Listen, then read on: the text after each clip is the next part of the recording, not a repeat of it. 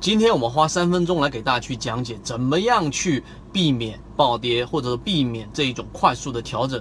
这个我想应该是所有的交易系统当中最首当其冲的。啊，我们应该叫做向死而生。你应该去把真正的风险给规避掉了，然后才能做到盈利。盈利是永远摆在第二位的，第一位是怎么样去避免风险。那么，怎么样去避免这一种我们所说的这种高位调整，或者说快速的下跌呢？高概率的方法就是：第一，它首先一定就是一个没有高控盘的个股。可能你因为短线，可能因为波段，可能因为题材，你追涨了一些个股。但是你一定要去注意，涨得高的个股不一定意味着它庄家高控盘。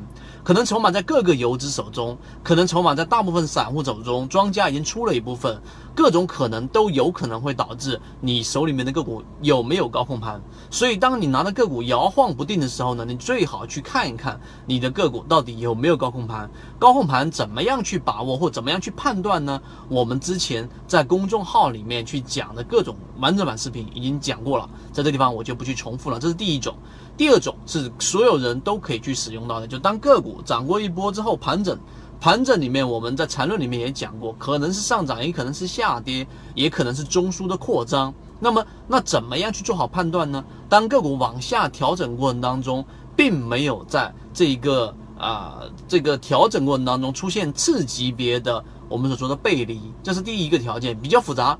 但我们说一些比较简单的，就是当个股在日线级别往下调整过程中反抽。在前一个调整的这一个线段过程当中，它没有达到中轴的位置，也就是连前面的一半都没到，反弹没到一半的时候呢，出现了我们所说的调整的一个顶分型。顶分型很好判断，高点中间那根 K 线的高点是两旁边两根 K 线的高点当中的最高点，而它的低点呢是在两根 K 线的中间。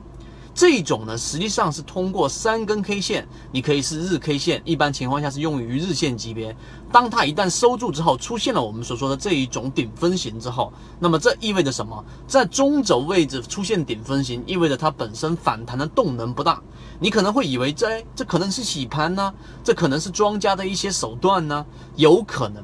但是呢，更大的可能是这种反弹在合力角度上，它并没有形成一个快速的修复前面的下跌，所以这种情况之下，你更多的要做的是选择出来，因为你如果说是庄家洗盘，你还可以再接回来吗？可能你在十八块钱已经把股票给卖掉了，但是呢，可能你接回来就在十七块九毛，或者说是在十八块一毛钱，你用这百分之一点多左右不到的这一种啊这一种利润的折损。